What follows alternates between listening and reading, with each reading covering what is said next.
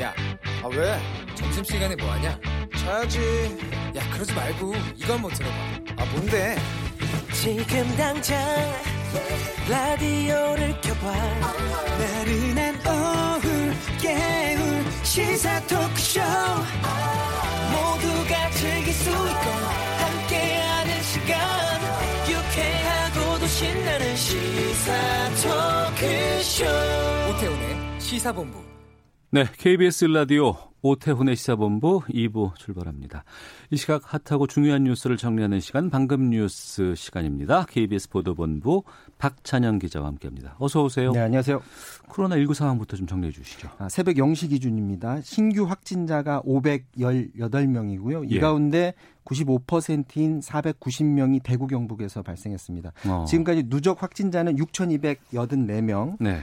대구 경북 누적 확진자는 전체 90%인 5,677명입니다. 음. 누적 사망자는 7명 늘어서 43명이고요. 완치돼서 태어난 환자가 20명 늘어서 108명이 태어났습니다.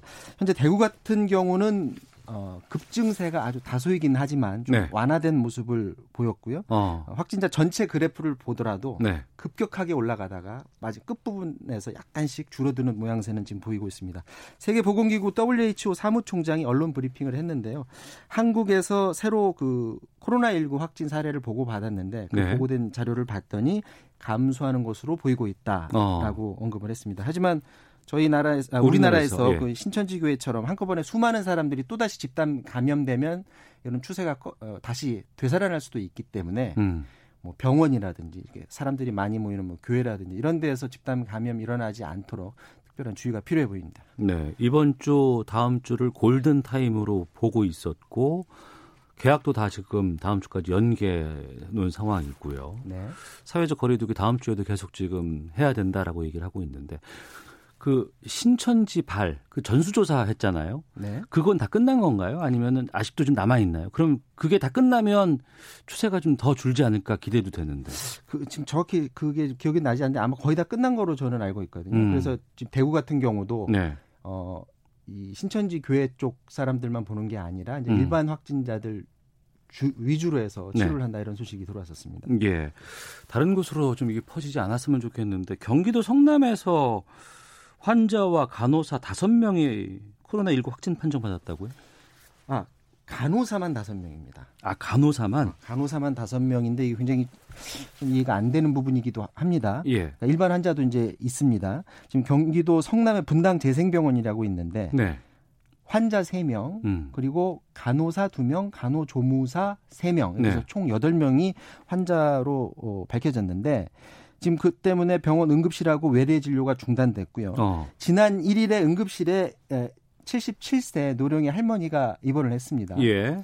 들어왔는데 이제 암 환자였는데 어. 자꾸 폐렴 증상을 보이다 봤더니 코로나19 검사를 했더니 확진 판정을 받아서 이분을 진료했던 사람들 그리고 응급실 거쳐간 그 루트 그리고 같은 병동을 썼던 환자들 이렇게 검사를 해봤더니 이런 음. 결과가 예, 나온 겁니다. 근데 보통 병원에서 평상시에도 간호사들이 이 마스크 쓰는 모습을 자주 보지 않습니까? 예, 예. 요즘은 다 마스크를 쓰고서 일을 하는데 어떻게 감염이 됐는지 어. 지금으로서는 알 수가 없는데 이 병원뿐만이 아니라 지금 어떻게 감염됐는지는 모르지만 음. 다른 병동에서 일하는 간호사들, 다른 병원에서 일하, 일하는 의료진들도 마스크 쓰고 전후 손 닦고 이런 것들을 더 철저히 해- 해야 되지 않을까 아. 이런 생각을 해봅니다. 예, 마스크만 쓰, 착용한 것으로 끝나는 것이 아니고 이제 마스크를 취급하는 이런 것들 여기에서 더 중요하다는 얘기들도 많이 좀 들어봤는데요.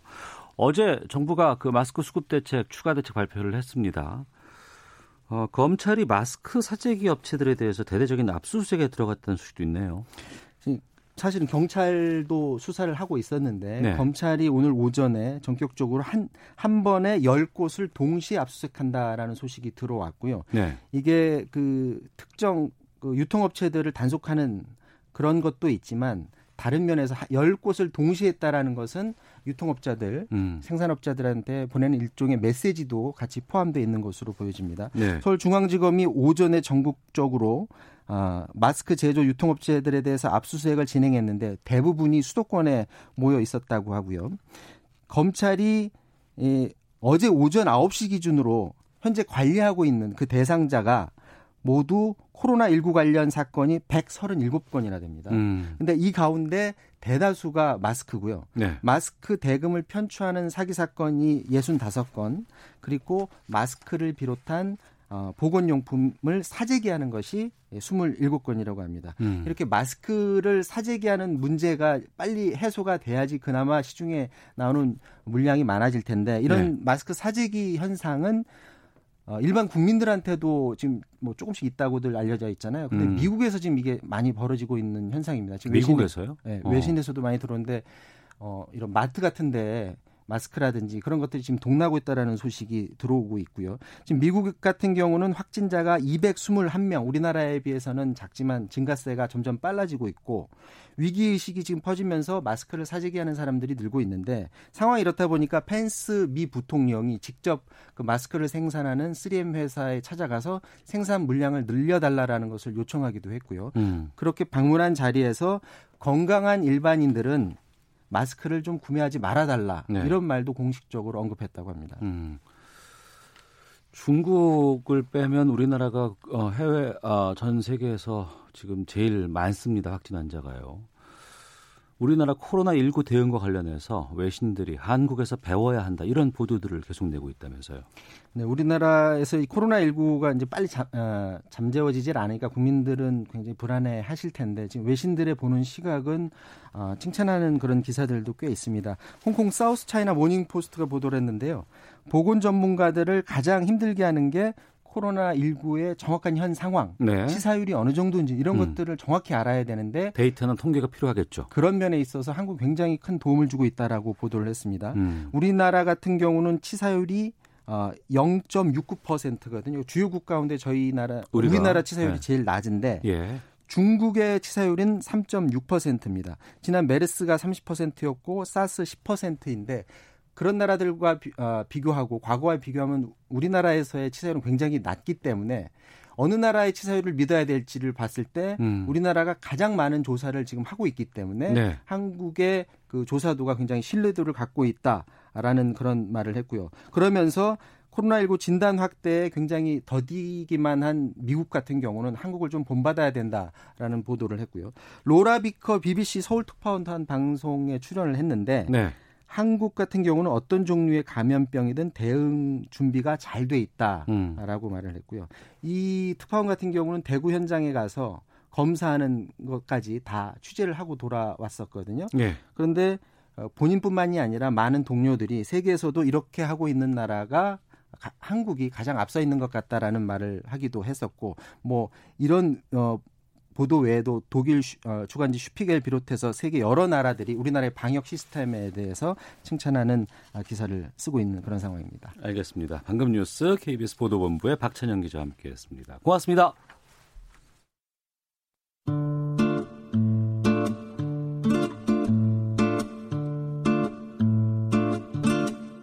오태훈의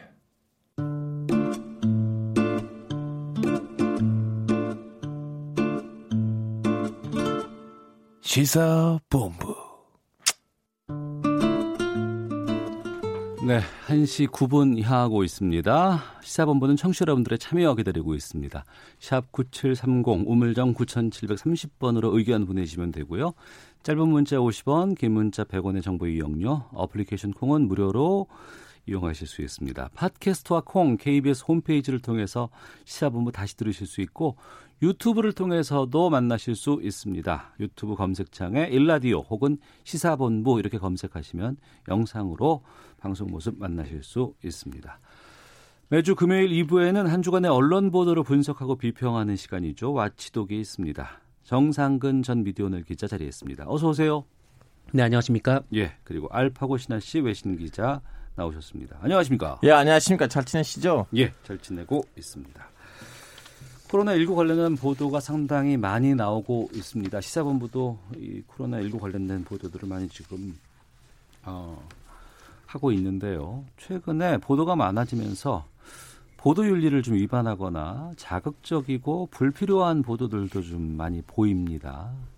이번 주 아치독에서도 좀 코로나19 관련된 보도들 좀 살펴보도록 하겠습니다.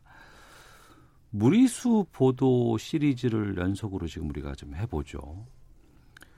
입국 금지 보도할 관련된 보도들이 꽤 많이 나왔었는데 네네. 여기서 좀 무리한 보도들이 좀 보이고 있다고요? 네, 그러니까 뭐 간단히 말씀드리면 지난달 16일에 이 중국의 국가이민관리국이라는 곳에서 어, 해외 133개국이 이 중국에 거주하거나 방문한 이들에 대해서 어, 입국 금지 조치를 내렸다 이런 네. 보도가 언론에 쏟아졌습니다. 네. 그러니까 이걸 가지고 지금 미래통합당하고 지금 일부 언론에서 지금 정부를 비판을 했는데 아니 133개국이나 지금 중국인을 입국 금지 시켰는데 음. 왜 우리 정부는 입국 금지를 안 시키냐라는 네. 것이죠. 그래서 어. 우리가 뭐 중국 눈치를 본다 뭐 이런 논리인데 예. 어 그런데 알고 보니까 이 통계가 이 중국인 입국 금지 통계가 아니었습니다. 그러니까 어떤 거냐면 이 중국에서 들어오는 사람들에 대해서 그 입국 절차상 그러니까 제한을 하는 국가들 어. 그 국가들이 총 133개국이라는 거예요. 그러니까 입국 금지가 있고 입국 제한이 있는데. 네네. 어. 그러니까 음- 입국 금지를 포함해서 예. 모든 입국 제한 조치를 다 하는 국가들을 포함한 어, 계산을 해보니까 이제 133개국이라는 거죠. 예. 그러니까 이 중국인 입국을 막지 않더라도 음. 들어오는 중국인이나 아니면 중국을 거쳐 오는 사람들에 한해서 체온을 재거나 네. 아니면은 뭐 우리나라처럼 지금 어플리케이션을 깔게 하거나 음. 뭐 이게 추적을 하거나 이 그런 경우가 전부 다 포함이 됩니다. 네. 어, 그렇기 때문에 당연히 우리나라도 이 133개국 중에 하나였던 음. 것이죠. 어. 어, 그러니까 이 우리가 이제 중국 사람들에서 지금 체온도 재고 뭐 추적 관리도 하니까 좀 이렇게 포함이 된 건데 어, 그러니까 이게 133개국이 중국 사람을 막고 있는데 음. 어, 대한민국만 대한민국만 막지 않는다. 이거는 이제 완전히 거짓말이 된 겁니다. 네. 그러니까 입국 금지라는 것은 그 나라에서 오는 모든 사람들을 통제한다는 게 입국 금지고 네네. 입국 제한은 들어올 수는 있는데 들어올 때 일정 정도의 뭐 발열 같은 거 체크한다거나 아니면은 연락처를 기재한다거나 네, 감염력이라는 거 여행력들을 확인하게 되고 또 그 나라 중에서 뭐 우리 같으면 이를테면 대구 아니면 뭐 청도 여기를 경유했던 사람들에서 뭐 제한을 둔다든가 이런 차등하는 것들을 다 좀 살펴봐야 되는데 그게 아니고 무조건 133개국은 입국 금지다 이렇게 돼 보도가 나갔다는 거 아니에요? 네네 그렇게 보도가 나갔습니다. 그럼 이제 문제는 뭐냐면 133개국 이렇게 100을 넘어가면 예. 좀 숫자가 많아 보이긴 하지만 음. 거기에다가 이제 쓸데없이 이렇게 에, 팩트 체크가 제대로 안 되는 걸 가지고 이제 거기에다가 자기 생각을 담긴 하지만 네. 중국에서 오는 사람을 음. 그냥 무조건 입국 금지가 하는 나라 수가 어마어마하게 많아요. 네. 근데 그걸 이제 133개국이라고 하면 좀 있어 보이니까 거짓말 한 거예요. 근데 광고도 과장 광고하면 안 되잖아요. 네네 그렇죠. 기사는 팩트 체크하고 사실관계를 확인하고 써야 되는 게 기사 아니겠습니까? 어, 네, 그렇죠. 근데 그러지 않았던 거고, 이제 사실상, 어, 입국 금지를 시행하고 있는 나라가, 뭐, 미국이라든지, 뭐, 이탈리아, 음. 뭐, 북한, 이렇게 한 20여 개국 정도밖에는 안 되는 상황이에요. 근데, 예, 아시겠지만, 이, 사실 이 중국인 입국을 막았던 이탈리아가 지금 코로나19 전파력이 지금 상당히 강한 상태고, 네. 어, 미국도 지금 입국을 막은 이후에 지금 병이 점점 늘어나고, 이제 음. 감염이 지금 확산되고 있는 상황이고, 예. 어, 그리고 아예 뭐 국경을 폐쇄했다라고 알려진 이 북한에서도 지금 뭐 광범위하게 이 발병한 거 아닌가라는 의심 정황이 그 음. 뭐 조선중앙통신을 통해서 지금 보도가 되고 있는 그런 상황입니다. 네. 저는, 저는 지금 이 문제에 대해서 상당히 기분 나쁜 거예요. 저 원래 음. 어제는 강제로 한국 행- 비행기를 탔거든요. 원래 예. 싱가포르에서 공연하고 어. 싱가포르에서 재단에서 제가 시- 스피치를 했었어야 예, 되는데 예. 어제 아침에 싱가포르 도착했더니 어. 들어가려고 했더니 안 된다. 너 한국에 마지막 14일 동안 있었던 적이 있으니까 무조건 한국 에 있었다면 금지다 해서 그러니까 싱가포르에서 알파고 신하 씨 기자를 입국 금지시킨 거네요. 예. 어. 그래서 지금은 한국을 입국 금지시킨 나라 수가 지금 늘고 있어요. 예, 네. 늘고 있는 건 맞습니다. 예, 80여 개국인가 그 입국 피해자 제한 중에 한 조치를 명이 지금 저예요. 예, 하고 있다고 하는데 그 싱가포르 공항에서 그럼 바로 돌아온 거예요? 예, 바로 어. 다음 비행기를 타서 타서 원래 밤 비행기를 타고 왔었어야 됐는데 네. 바로 도착하고 한 시간 이후에 또 다른 비행기를 타고 한국에 음. 왔어요. 근데 그 미리 통보가 좀 안 되던가요? 제가 비행기에 탈 때는 한국이 금지국이 됐었대요. 아, 아, 타고 나서 타고? 예, 아, 오. 타기 20분 전이었는데 그 음. 공항에 있는 사람들이 저를 못 찾았대요. 원래 저를 말렸어야 됐는데 네. 저는 이미 비행기에 탄 거예요. 어. 그래서 좀 약간 한 몇 분 차이를 저는 비행기에 탄 거죠. 두바이에서. 음. 아, 우리나라에서 간 게 아니고 두바이에서 아랍에미리트 두바이 공항에서 싱가포르를 경유해서 싱가포르에서 또 체류를 하고 예. 그리고 우리나라 들어오려고 했는데 예. 두바이에서 싱가포르로 가긴 갔지만 예. 그 중에서 알파고 신하 씨 기자는 한국에서 14일 동안 체류한 경력이 있기 때문에 예. 그 그것을 이유로 못 예, 들어왔었다. 맞아요. 아, 알겠습니다. 정리가 됐네요. 조심하셔야 돼요. 알겠습니다. 네. 그리고 어, 사실관계 확인된 보도 하나가 더 지금 나오고 있는데 포항 의료원 어, 간호사 집단 사직 관련된 보도가 있었다고요? 네, 그 이거는 그 이달 초에 뭐 국민일보, 한국일보 그리고 조선일보 등에서 나온 보도였는데요. 네. 이 코로나19 전담병원으로 지정된 이 포항 의료원에서 네. 이 극심한 업무 탓에 간호사들이 집단 사직을 했다. 음. 열몇 명이 나갔다. 이런 보도가 나왔습니다. 네. 어 그리고 이 보도 중에서는 이 간호사들이 이 코로나 감염에 걸리기 싫어서 음. 뭐 본분을 내팽개쳤다. 막 이런 보도도 있었어요. 예.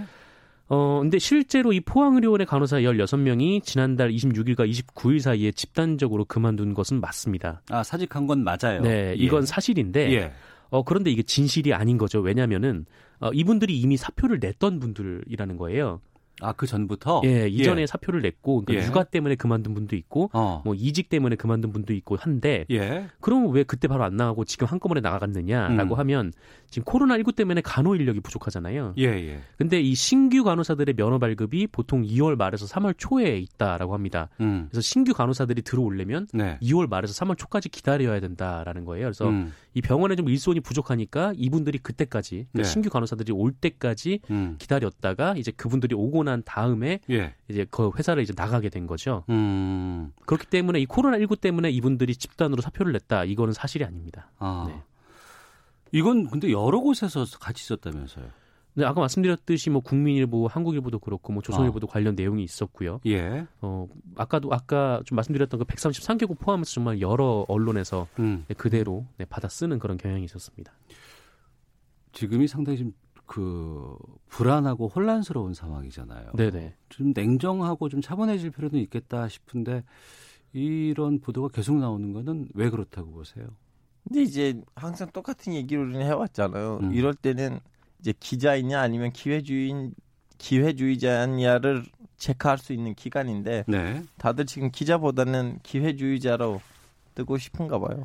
굉장히 자극적이잖아요. 이게 뭐 음. 어떤 이 질병 때문에 이 간호사들 수십 명이 그만뒀다. 네. 그리고 또 이 질병으로 인해서 뭐 100개국이 넘는 나라, 이게 세계 절반에 해당하는 나라들이 이 중국의 입국을 금지시켰는데 우리는 음. 금지시키지 않고 있다. 네. 딱 이런 자극적인 내용들이 눈에 딱 들어오니까 그 내용만 쑥 뽑아서 보도를 하게 되는 거고 음. 그 과정에서 이제 팩트 체크는 부족, 부족하게 되는 거고 어, 그러다 보니까 결과적으로 오보가 된 셈인 거죠. 음, 알겠습니다. 앞서 그 제가 한국인 입국 제한하는 국가 80개국 정도라고 말씀을 제가 드렸던 것 같아요. 근데 제작진에서 지금 정정을 확인을 해줬는데 어, 많이 늘었네요. 제한하는 국가와 지역이 118곳입니다. 이건 입국 금지와 입국 제한 국가를 음, 포함한 다- 것이고 네네. 한국인의 입국을 전면 금지한 곳은 싱가포르를 포함해서 40곳이라고 현재 지금 시점에서 어, 이 수치를 알려드리도록 하겠습니다. 자 그리고 어, 이번 주에 그 신천지 이만희 총회장 관련된 예. 기자회견 네네. 이와 관련된 보도가 상당히 많이 나왔었습니다. 근데 그때 이 박근혜 시계 보도가 꽤 많이 집중됐었어요. 시계 브랜드 회사와 조달청까지 취재해서 인터뷰를 했다면서요?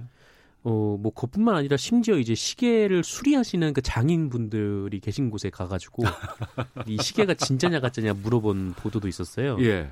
그러니까 뭐 이 시계에 좀 많은 분들의 시선이 쏠린 거는 뭐 사실이고 음. 또왜 그 시계를 이 하필 또 지금 차고 나왔을까 뭐 이 부분에 대해서 뭐 궁금한 국민들도 계셨을 거라고는 보는데 네. 어 그런데 이게 시계가 뭐 진짜냐 가짜냐 이거를 가려보겠다고 뭐 그 시계 회사라든지 뭐 장인분들에게 가가지고 뭐 사진 하나만 딱 들고 가가지고 이게 뭐 진짜냐 가짜냐 이거 물어보는 게 이게 무슨 의미인가 좀 싶은 그런 생각이 드는 거죠. 음. 사실은 저는 어느 정도 이해가 돼요. 물론 어. 지금 한국은 중동과 다른 나라 이고 좀 약간 지역이 다르고 문화도 다르고 정치적인 에, 뭐라고 해야 되나 정통도 다르긴 하지만 중동에서 이런 일이 있을 때는 음. 이런 일이 벌어져 이런 현상이 벌어져. 왜냐하면 뭐 이렇게 좀 약간 논란의 인물이 네. 그동안 이렇게 숨어 있었다가 갑자기 나와서 기재회견을 하면 음. 이제 에, 정 정권이랑 관련된 시계를 잔다든가 네. 아니면 국정원의 마크가 있는 폴더를 들고 나온다든가 음. 어. 이런 것들이 있으면 네. 중동에서 하는 것을 말합니다. 이만희 예. 회장이 그렇게 했다는 거 아닙니다. 음. 이런 말이에요. 내가 그동안 니네들이랑 같이 걸어왔는데 음. 나를 배신하지 마라 아니면 나는 다 복로하겠다. 어. 그런 의미이거든요. 중동에서. 음. 일정 정도의 메시지가 포함되어 있는 것이다. 그렇죠. 음. 그래서 이 시계가 거론되자마자 바로 청와대에서 지금 정권 전 정권이 다 음. 부정했잖아요. 그 시계를 우리가 만든 시계가 아니다. 음. 네. 그래서 이런 상황에서 그 시계가 진짜 가짜 시계인지 진짜 음. 시계인지가 어마어마한 의미를 갖고 있는 거죠. 네. 그래서 저는 어느 정도 음. 기자들이 이 시계가 가짜인지 아니면 드- 맞는 시계인지를 가서 지지하는 것을 제가 이해가 돼요. 저는 뭐 그 좀 다른 생각이 좀 다른데 예. 이게 시계가 진짜라고 하더라도 뭐 다른 사람은 또 받을 수도 있는 거고 음. 이 시계가 가짜라고 하더라도 어떤 의도를 가지고 차고 나왔을 수는 있죠. 근데 네. 이게 시계가 가짜냐 진짜냐 여부가 중요한 게 아니라 음. 이 시계를 진짜 왜 차고 나왔는지 뭐 네. 신천지와 그동안 정치권의 관계를 좀 찾아본다던가 아니면은 뭐 실제로 신천지한테 그냥 물어본다던가 이 시계 음. 왜 차고 나왔냐고 예. 그렇게 해야지 뭐 이거를 뭐 시계가 진짜인지 가짜인지를 그래서 선배님 제발 2주 만에 기자회견 나가셨는데 시계를 가짜인지 아닌지를 물어 볼 틈이 이- 있을 것 같아요. 이만희 아니 아니. 그때가 아니라더라도 그 다음 날이라도 물어볼 수 있는 거잖아요. 음. 신천지가 있으니까 예. 이거를 그냥 사진만 딱 들고 가가지고 뭐 시계 고치는 분들한테 이게 진짜인지 가짜인지 물어보는 보도가 이게 왜 중요한가라는 생각이 음. 듭니다. 하나 더 보겠습니다. 하나 더 있습니다. 베트남 격리 관련된 보도가 또 논란이 좀 커졌다고 해요. 아, 네, 이거는 또 YTN 보도였는데 네. 어, 격리가 된 여행객분이 발언을 한 것 같아요. 이런 음. 얘기를 한 건 맞는 것 같은데, 네. 그러니까 아무 증상이 없는데도 자물쇠로 잠긴 이 병동에 갇힌 채 어, 식사조차 제대로 하지 못했다. 그냥 음. 빵으로 끼니를 때운다. 뭐 네. 이런 얘기였습니다. 음. 어 근데 이 보도를 보고 그 베트남 교민분이 좀 황당하다는 식으로 이제 글을 보냈는데 어 일단 이 감금을 했던 거, 뭐 감금이라기보다 이제 격리를 했던 것은 네. 어 이 사람들 중에 그러니까 한국인 분들 중에 발열 환자가 있었기 때문에 있었던 조치였다는 아, 거고. 함께 여행을 떠난 사람 가운데 발열이 있었다. 그래서 네네. 그 전체 비행기에 같이 있었던 사람들 모두를 다 격리 조치한 것이다. 네네. 뭐 이후에 이제 그 코로나19와 관계없는 것으로 밝혀져서 뭐 격리가 해제됐지만 어. 어쨌든 뭐 그렇다고 하고 어 그리고 이 자물쇠로 잠갔다라는 부분은 이 한국이 번호키를 쓰듯이 어 베트남은 이제 주로 자물쇠를 쓴다라는 거예요. 그래서 예. 크게 이제 뭐 다- 별다를 게 없다라는 거였고 어 그리고 이제 빵으로 끼니를 때운다라는 거는 이 베트남의 주요 식사 중에 하나가 반미라는 샌드위치인데 음. 그 반미를 줬다라는 거죠. 그래서 네. 오히려 이제 다낭 정부가 좀 한국 사람들 입에 좀 안 맞을까봐 이 현지 한국 식당에서 뭐 순댓국을 제공했다 뭐 이런 증언도 나오기도 했고 또 이제 우리 기준에서는 격리된 베트남 병원이 좀 열악해 보일 수는 있지만 이 베트남 기준으로 봤을 때는 그렇게 학급 병원은 아니었다 음. 뭐 이런 얘기도 있고요. 네. 근데 이런 보도가 딱 나오고 사람들이 여기에 베트남을 비난하는 댓글을 막 다니까 음. 오히려 이게 또 베트남에 소개가 되면서 이 베트남 분들이 오히려 더 화가 났다. 또 이런 좀 일종의 악순환이 또 벌어진 그런 상황이기도 합니다. 아, 베트남에서 우리를 상대로 그러니까 비난하고 이런 또 어, 움직임들이 일고 있다고요. 이제 베트남. 사람들 입장에서는 우리는 잘해주 잘해주려고 노력을 했는데 오히려 이 잘해줌이 역으로 어. 뒷받침이 되네요. 예, 우리는 예. 어, 엄청 열심히 하려고 했는데. 이 부분에 대해서는 알파오 기자가 할 말이 좀 꽤 많을 것 같아요. 아 저는 물론 뭐 이런 시기에 있을 땐 다들 냉정해야 되죠. 냉정해야 된다. 네. 저 지금 뭐라 해 지금 저는 싱가포르 욕할 수가 있겠어요? 나를 음. 왜안 받아줬냐? 왜 다음 어. 비행기에 타워줬냐? 음. 저는 그 사람들의 마음을 어느 정도 이해하거든요. 네. 그래서 이렇게 지금 아무 말도 안 하잖아요. 그냥 음. 이런 일이 있다고 넘어가 긴 음. 한데. 네. 저 지금 이거 가지고 지금 싱가포르 총무한테 또 뭘, 뭐라고 하면 싱가포르 사람들 야 우리 너를 다음 비행기에다가 안전히 모셨는데 왜 음. 이러냐고 할 수가 있잖아요. 네.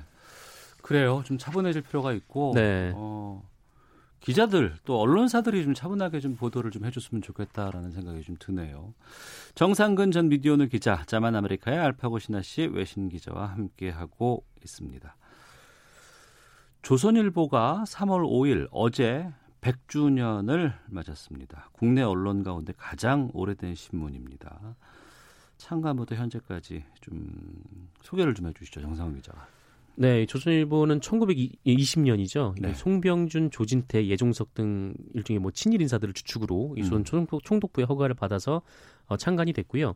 그 이후에 이제 소유권이 계속 바뀌면서 이 중간에 좀 이제 좌- 좌우를 막론하고 네. 뭐 독립운동 그리고 개몽운동에 나서는 등 이제 좀 민족지로서의 면모를 좀 보이기도 했었습니다. 음. 어, 그러다가 1933년 이 방응모 사장에게 경영권이 넘어간 이후에는 이 경영권이 바뀌지 않고 계속해서 음, 방씨 일가 소유의 이제 신문으로 좀 남아 있는 그런 상황이고요. 예.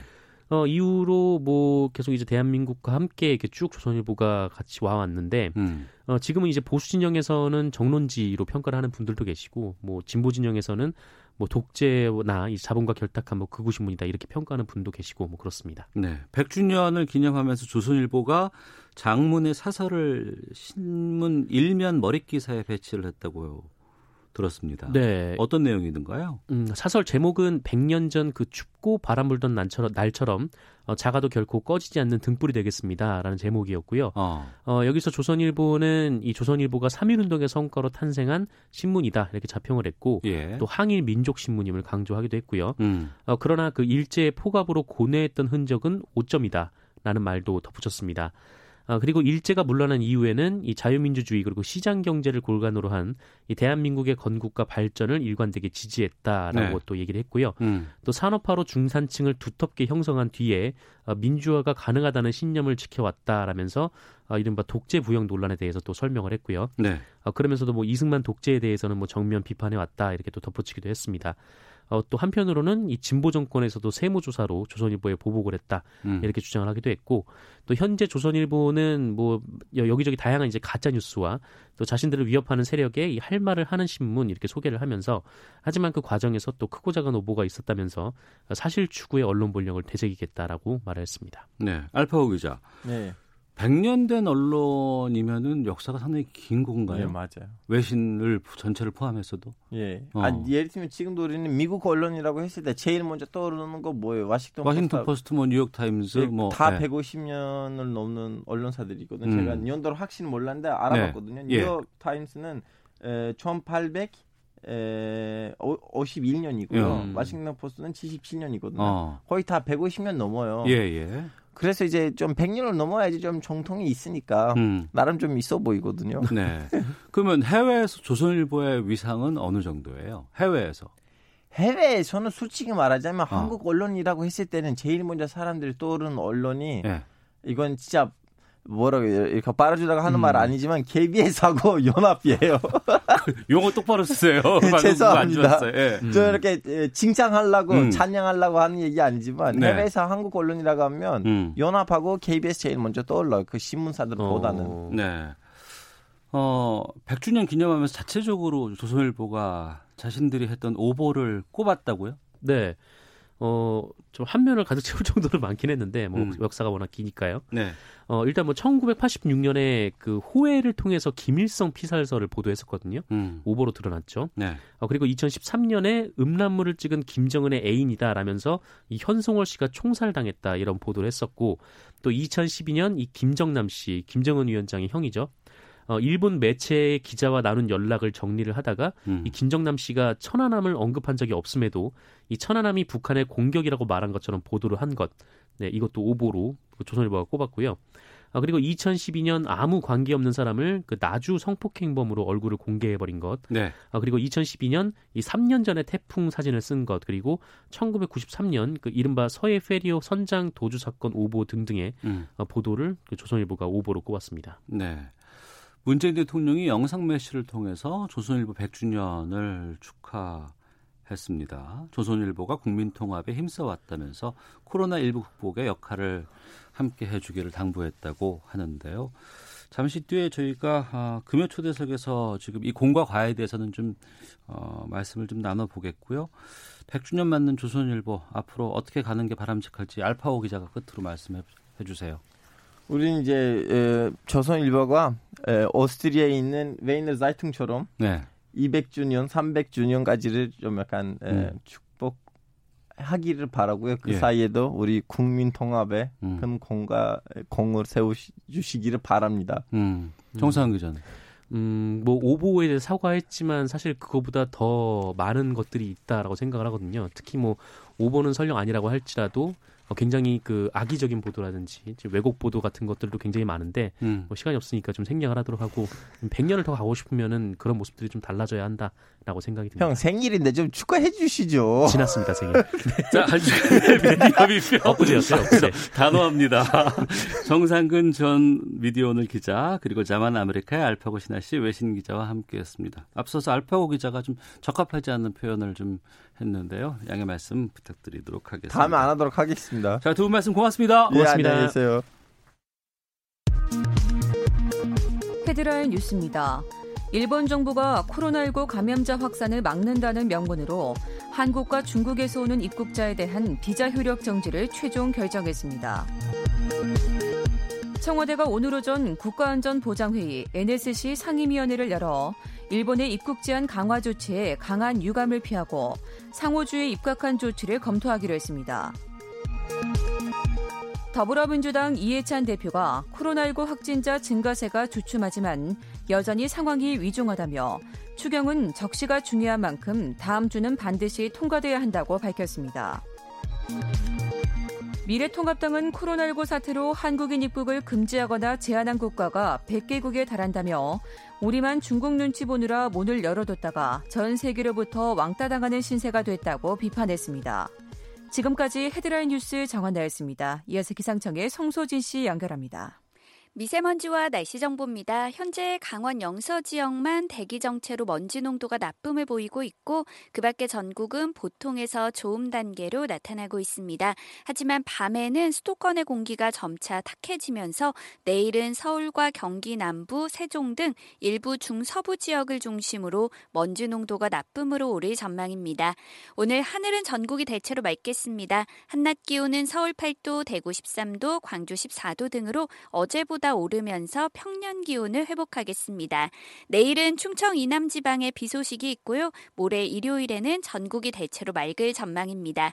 현재 서울의 기온은 7.5도입니다. 미세먼지와 날씨 정보였습니다. 이어서 이 시각 교통 상황을 KBS 교통정보센터 공인혜 씨가 전해드립니다.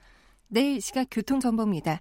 오늘처럼 일교차가 크고 건조한 날씨에 급제동과 급가속은 주행 중 화재 사고로 이어지기 쉬운데요. 특히 가파른 내리막길 지나실 때 과속하지 않도록 더 조심하셔야겠습니다.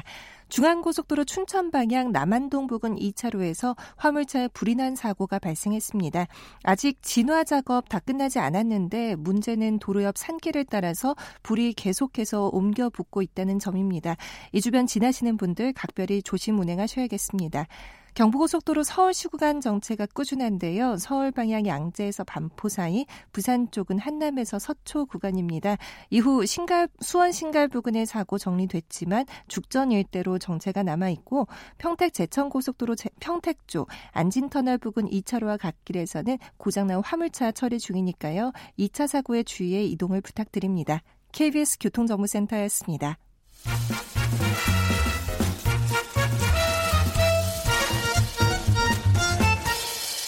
오태훈의 시사 본부. 네. 앞서 와치독 시간에 조선일보 100주년에 대해서 좀 말씀을 좀 나눴습니다. 어, 조선일보가 올 초부터 창간 100주년을 기념하는 기획 기사를 싣고 있는데 그 제목이 바로 진실의 수호자들이라고 합니다. 그런데 창간 100년을 맞는 조선일보 앞에서는 1인 시위도 이어지고 있습니다.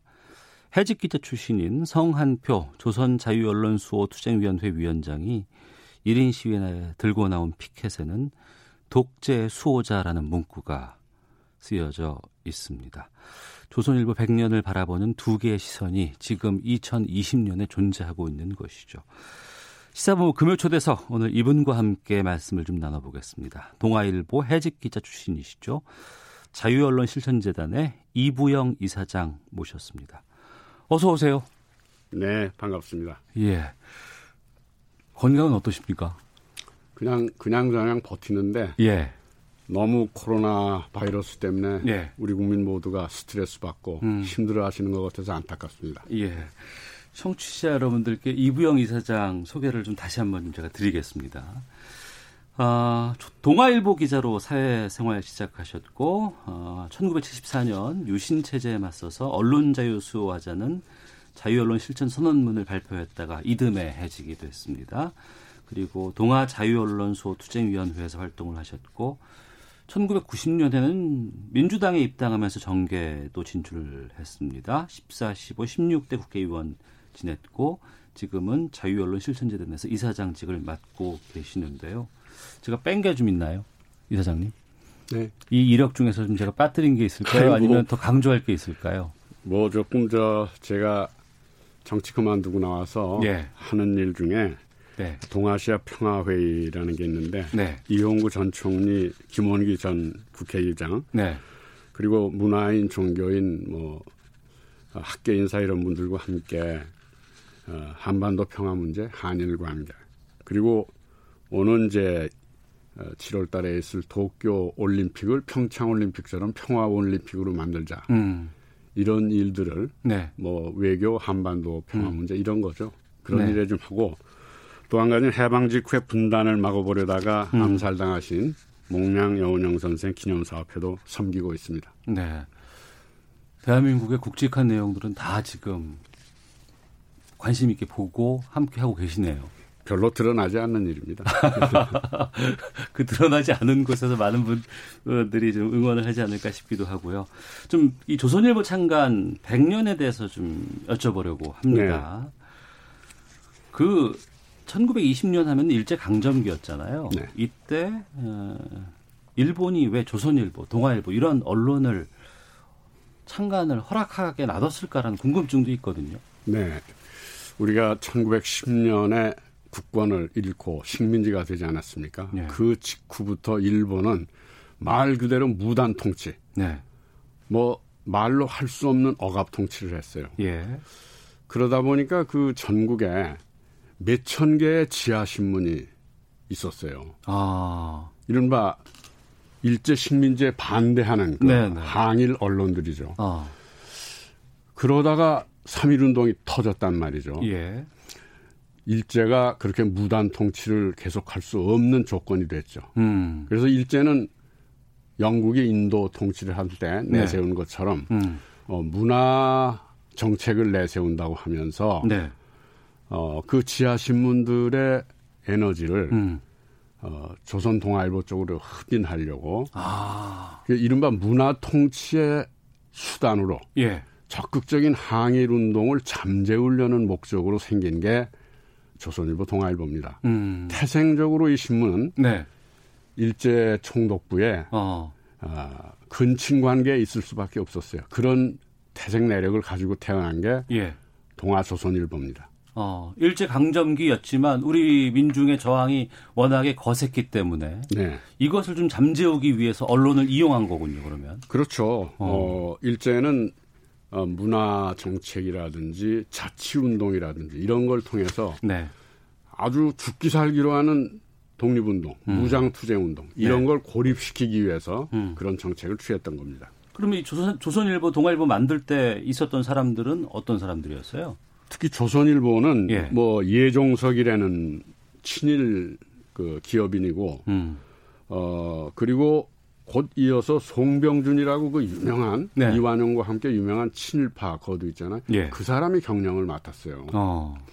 그리고 조금 지나다가 거세 반항이 거세지니까 예. 어, 그 당시 꽤 존경받던 이상재 선생을 사장으로 모셨다가 음. 곧 그만두게 했어요. 이상, 이상재 선생은 그래서 신간의 운동을 주도하시죠. 예, 예. 그럴 때 조선일보 지면이 그 당시에 제일 낫었어요. 어. 그러다가 1931년에 방응모가 예. 경영을 이제 탁 방씨 일가가 물려받으면서 음. 완전히 본격적인 친일에 들어선 거죠. 네. 뭐 동아일보 역시 김성수 씨가 어떤 길을 걸었는지 음. 어, 우리나라 대법원에서 이미 친일파로 규정이 됐죠. 네. 그러니까 동아 조선이 어, 원래부터 태생이 음. 어, 일본과의 그 친밀한 관계 속에서 그리고 네. 나중에는 친일 어, 신문으로 전락을 음. 해버린 거죠. 음. 양종숙님께서 이부영 전 의원님 이 자리에서 이렇게 뵈니 너무나 반갑습니다. 아미리다님께서 이사장님 나와주셔서 고맙습니다. 언론 개혁 잘 이루어질 수 있게 힘을 좀 실어주세요. 국민도 함께하겠습니다.라고 응원의 문자 보내주고 계시는데요. 감사합니다. 그리고 나서 해방이 됐잖아요. 네. 해방이 됐고 우리 정부가 이제 역할을 하고 있다고 하면 이 신문들이 바뀌어야 되거나 아니면 또 어떤 자기의 길을 가겠다고 할 것 같은데 그 이후의 평가도 좀 해주세요. 우리가 정말 심각하게 생각할 거는 예. 뭐 일본 천황의 사진을 음. 뭐 정월 초루나 네. 혹은 뭐 그 일본 왕의 생신 이럴 때는 일면 머리에 그 부부의 사진을 대문짝처럼 싣고 조선 민족 민족들에게 네. 거기에다 절을 하고 경배하도록 요구한 신문들이에요. 이 신문들이 예. 뭐 그 중간에 뭐 중일 전쟁 이후 태평양 전쟁까지 우리 젊은이들을 전장으로 내끌고 가고 음. 성노예 위안부들을 끌고 가고 했던 일은 다 알죠. 그때 예. 일본에게 적극적으로 협력을 했는데 음. 어쨌든 해방이 됐단 말이에요. 예. 그랬으면은 자기들의 그 부끄러운 그 족적, 음. 친일 족적에 대해서 네. 반성을 하고 이 신문들이 시작을 해야 되잖아요. 해방 뒤에. 당연한 거죠. 당연히 한마디 말도 없었어요. 왜냐? 어. 그들의 뼛속 깊이 친일 예. DNA가 있었기 때문에 어. 해방된 나라도 친일팔 중심으로 또 이게 결속이 된 거예요. 조선 예. 동아, 일보가 어. 한마디 사과도 없이 예. 창간을 또 했습니다. 중간이죠, 중간. 음. 그런 신문이에요.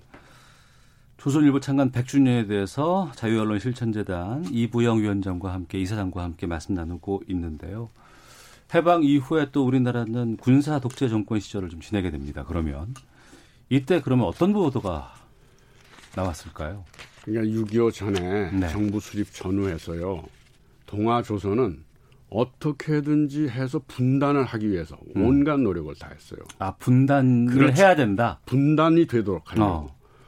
그리고 그때 당시 돈이나 조직을 가지고 있던 친일파들이 전부 네. 그쪽으로 집결을 한 거예요. 예. 특히 동아일보의 한민당 쪽에 음. 한민당이 아주 그때 당시에는 굉장히 어, 지, 지주들의 집단이고 돈도 네. 있고 그래서 그런 일을 했는데 그러고 나서 6.25가 되니까 6.25가 음. 나니까 그 이후에는 반공일변도로 나가면서 네. 이승만의 독재에 대해서도 특히 박정희 전두환의 군사 독재에 대해서는 열렬히 환영을 했어요. 음. 조선일보 같은 데는 5월 16일 날 네. 군사 네. 쿠데타가 났는데 17일 날 환영 사설을 실었어요. 어. 보도라고. 예. 올 때가 왔다. 이런. 어. 동아일보도 그때 민주당 심파인 장면 씨가 총리였잖아요. 예. 장면 씨를 어떻게든지 거꾸로 뜨리기 위해서 음. 민주당 구파 네. 이쪽 사람들이 장면 씨를 끌어내리려고 그렇게 했는데 음. 5.16이 일어나자 아이고 잘 됐다 이런 식이었단 말이에요. 네. 그러니까 이 일제에 대해서도 그랬듯이 군사 독재에 대해서도 그렇듯이 그래서 대해서도 조선 동아 일보는 그말로 친 독재 부역들을 했어요. 음. 박정희가 중앙정보부장에 의해서 사살당한 뒤에 네. 그래도 민주주의가 새로 어, 회복이 될 그런 희망들을 가졌는데 바로 12.12 쿠데타로 전두환이 집권하지 않았어요? 예. 그리고 나서 그 과정에 무리하게 5.18 광주 음. 민중항쟁 일어났을 때 대량 살육을 했잖아요. 예. 그것도 잘했다고 그랬어요. 음. 그러니까 이분들은 그런 문제에 대해서 한 번도 사과를 한 적이 없어요. 네. 조선일보가 이번에 이런 기사를 썼어요. 조선일보 100년은 시대에 저항하고 권력에 맞선 세월이었다. 네. 권위주의 정부와도 맞서 싸웠다. 이렇게 표현하고 있는데 이분 선생님께서 이 표현에 대해서는 어떻게 말씀하실까요? 아, 뭐 하도 시대가 바뀌면 네. 바뀌는 네. 대로 변신, 변신의 귀재들이죠. 음. 그런데 자신들이 자신들이 진실의 수호자라고 네. 그랬는데 이번에 어제인가요 조선일보 창간 기념일이라고 그 앞에서 성, 성함 표시가 들고 서 있는 예, 예. 그 피켓을 보니까 독재의 수호자라고 그랬더라고요. 예, 예. 거기 플러스 아마 친일까지 붙어야 될 것 같아요. 음. 그런데 어, 이 신문들은 뭐 오 선생도 아시다시피 국민이 뽑아서 만든 권력이 아니잖아요. 예. 뭐 국회도 대통령도 그래도 이제 독재 시대와는 달리 음. 국민의 선택에 의해서 만들어진 권력들입니다. 네. 그리고 국민들을 의식하고 두려워하죠. 예. 근데 여기는 사유 개인 소유의 음. 신문사들인데 네. 거기가 이제 또 종편까지 가지고 있어가지고 어. 막강한 권력을 행사해요. 이 조선동아일보는 자기들이 한국의 프레임, 틀을 음. 짠다고 생각합니다. 네. 그래서 앞으로도 어. 어, 자기들이 만드는 프레임 속에 에, 한국이 굴러가지 않으면 네. 어떻게든지 그걸 바꾸고 끌어내리려고 그래요. 어. 다시 한번 강조하지만 이들은 국민이 뽑은 권력이 아닙니다. 근데 예. 국민들이 뽑은 권력보다도 더 큰 권력으로 음. 우리 사회를 좌지우지하고 있어요. 네. 이건 이제 끝내야 돼요. 예. 사사로운 권력이 자기들 이익을 위해서 그 언론을 이용해서 치부하고 그러고 사람들을 모함하고 음. 가짜 뉴스로 사람들에게 상처 주고 나라를 끌고 갈 수 없도록 만드는 거 아니에요. 예. 저걸 그대로 어떻게 보고 있습니까? 음.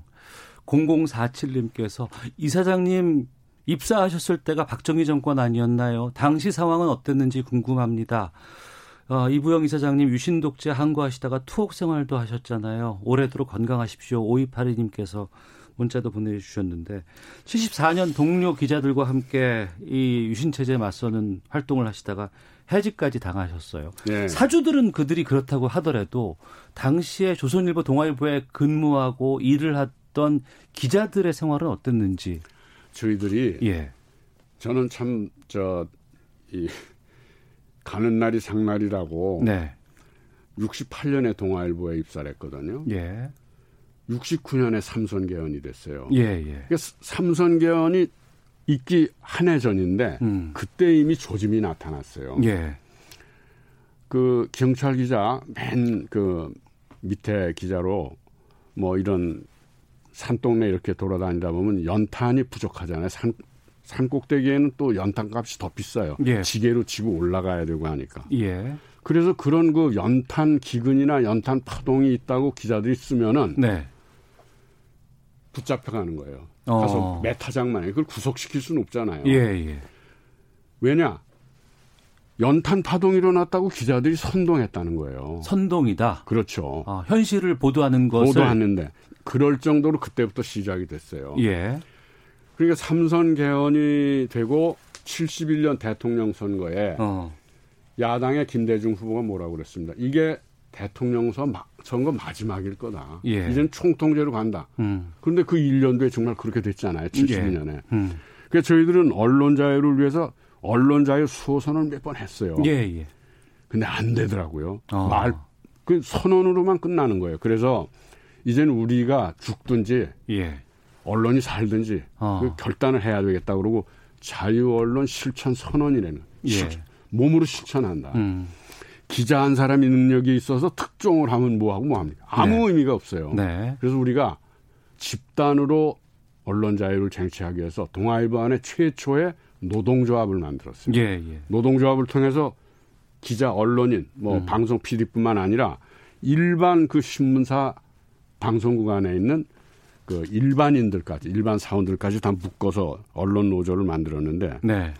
그걸 통해서 12사 자유 언론 실천 선언을 밀고 나간 겁니다. 예. 그러니까 중앙정보부에서 무슨 짓을 했나 하면요. 음. 동아일보 동아방송에 들어오는 모든 광고를 다 끊어버렸어요. 예, 예. 그게 백지 광고였습니다. 예. 지금도 그 기억하시는 분들이 있는데 많이 계십니다. 고와 거의 동시에 조선일보에서도 유신 체제를 옹호하는 외부 그 유정회 국회의원의 글을 일면에 음. 이렇게 어, 칼럼으로 실으니까 그 기자가 항의를 했을 거 아니에요. 이거 예. 어떻게 신문이 이러냐. 어. 그때 32명을 잘라버린 거예요. 거의 예. 동시에. 이게 예. 뭐냐면 동아조선에서 박정희가 음. 언론 유신을 해버린 겁니다. 예. 어, 그러고 쫓겨나오니까 바로 월남이 그때 패망했잖아요. 어. 완전히 여기도 마치 금방 그 북한한테 맥혀버릴 것처럼 공포 어 공포를 위기감을 불러세우면서 네. 바로 긴급조치 9호라는 게 나옵니다. 음. 모든 입을 다 틀어막은 거예요. 네, 네. 그런 속에서 우리 해고돼서 나온 게 어. 누가 신문에 시기를 합니까? 방송에서 얘기를 합니까? 예, 예. 그리고 조금 거기서 동아일보, 조선일보 소식을 알린다고 여기저기 뭐 등사판으로 유인물 만들어 돌리면 긴급조치 9호, 예. 국가보안법, 방공법 이런 걸로 음. 막 들어간 거예요. 예. 그런 싸움이 뭐 30년이 뭐예요? 45년째. 45년째. 네. 그러면 그 싸움이 45년 동안 이어질 동안 정말 많은 일들이 있지 않았습니까? 그렇죠. 예. 그리고 지금은 언론 자유가 어, 확실히 좀 정착된 지금 시대라고 할 수 있을 것 같은데 지금 어... 그러면 후배들을 보는 시각은 어떠실까 궁금합니다. 언론 자유가 이렇게 정착이 됐는데 네. 그 언론 자유를 정작 누리는 자들이 누구예요? 음. 조선 동아 같은 데거든요. 조중동 같은 데거든요. 예. 그리고 그들은 마치 이것을 자기들의 이익을 실현시키는 수단으로 이용하고 있고 치부하고 있어요. 음. 그리고 또 그들이 가지고 있는 종편을 가지고 온갖 행포를 부리잖아요. 네. 그래서 KBS나 MBC 같은 공영방송들이 중요한 겁니다. 네. 저는 네. 이런 얘기를 하면은 뭐 KBS나 MBC에 근무하시는 분들이 어떻게 생각할지는 모르겠어요. 자신들이 네. 유신 체제나 음. 50 전두환 시대에 네. 어떻게 권력의 나팔수나 음. 그야말로 참 부끄러운 그런 역할을 했는지 예. 스스로 그 방송을 다시 틀어줄 필요가 있다고 봐요. 예. 우린 다시 이런 짓 안 한다. 음. 그런 용기가 있어야 돼요. 네네. 네. 마치 동아 조선일보가 예. 일제 시대가 지낸 다음에 음. 그 독재를 그 찬양하고 부역했던 걸 전혀 반성하지 않았기 때문에 또 저짓들을 하거든요. 네네. 네. 근데 음. KBS라고 음. MBC라고 예. 만약 그런 일이 없겠지만 음. 그런 시절이 돌아온다면 네. 보장할 수 있어요? 음.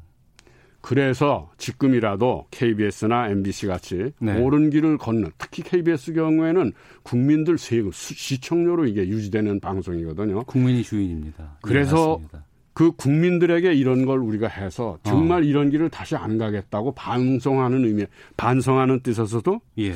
역시 그런 프로그램을 음. 지난 날 걸 이렇게 띄엄띄엄 골라서라도 우리가 이런 잘못을 저질렀다고 국민들에게 네. 정말 석고대죄고 사과한다는 걸 음. 한번 해줘야 마땅하다고 봐요. 예, 명심하겠습니다. 네. 2453님께서 이부영 이사장님 목소리 오랜만에 듣습니다. 무척 반갑습니다. 하시는 말씀 속 시원하게 듣고 있습니다.